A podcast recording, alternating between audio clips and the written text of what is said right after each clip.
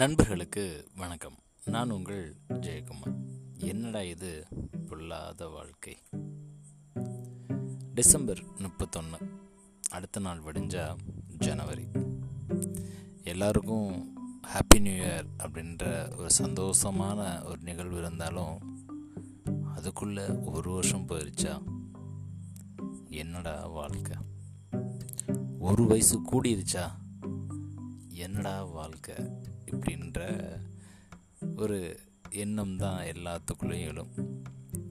பாருங்களேன் அந்த new year பிறக்கிறப்போ எல்லாருமே ஒரு ரெவல்யூஷன் எடுப்பாங்க.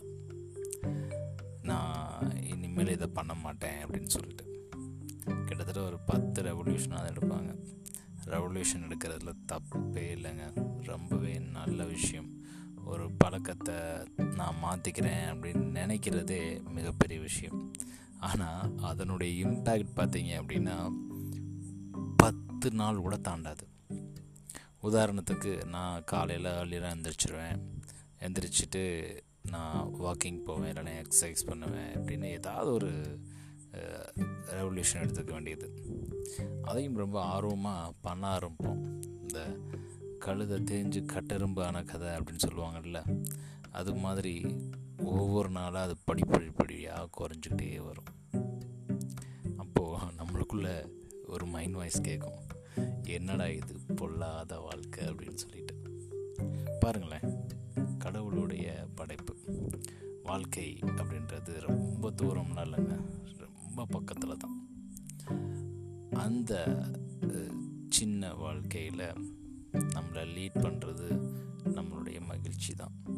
எப்போது ஒரு நபர் தானே மகிழ்ச்சியை உருவாக்கிக்கிறாரோ அவர் என்னடா வாழ்க்கை அப்படின்ற ஒரு வார்த்தையை தன்னுடைய வாழ்நாளில் எப்பயுமே சொல்லவே மாட்டார்.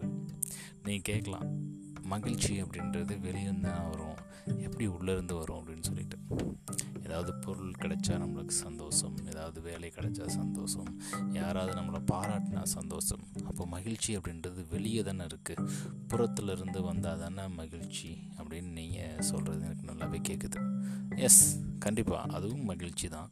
நான் சொல்கிறது நிலையான நீடித்த மகிழ்ச்சி. ஒரு நபருக்கு நிலையான நீடித்த மகிழ்ச்சி வேணும் அப்படின்னு நினச்சாங்க அப்படின்னா அவங்க இந்த விஷயத்தை ஃபாலோ பண்ணலாம்.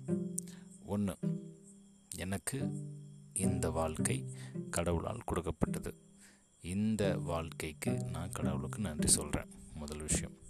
ரெண்டாவது மாற்றம் ஒன்றே மாறாதது. ஸோ எந்த ஒரு மாற்றம் வந்தாலும் அதை நான் முழுமையாக ஏற்றுக்கொள்ள தயாராக இருக்கிறேன். மூணாவது என்னுடைய வெற்றிக்கும் என்னுடைய தோல்விக்கும் நானே பொறுப்பு. ஒருவேளை நான் தோத்துட்டேன் அப்படின்னா முழுக்க முழுக்க அதற்கு நான் தான் பொறுப்பு.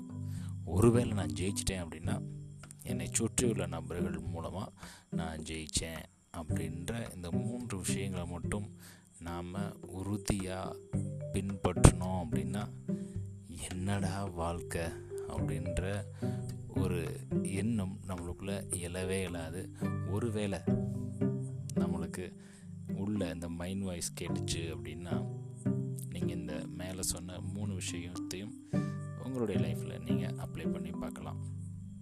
நன்றி நண்பர்களே.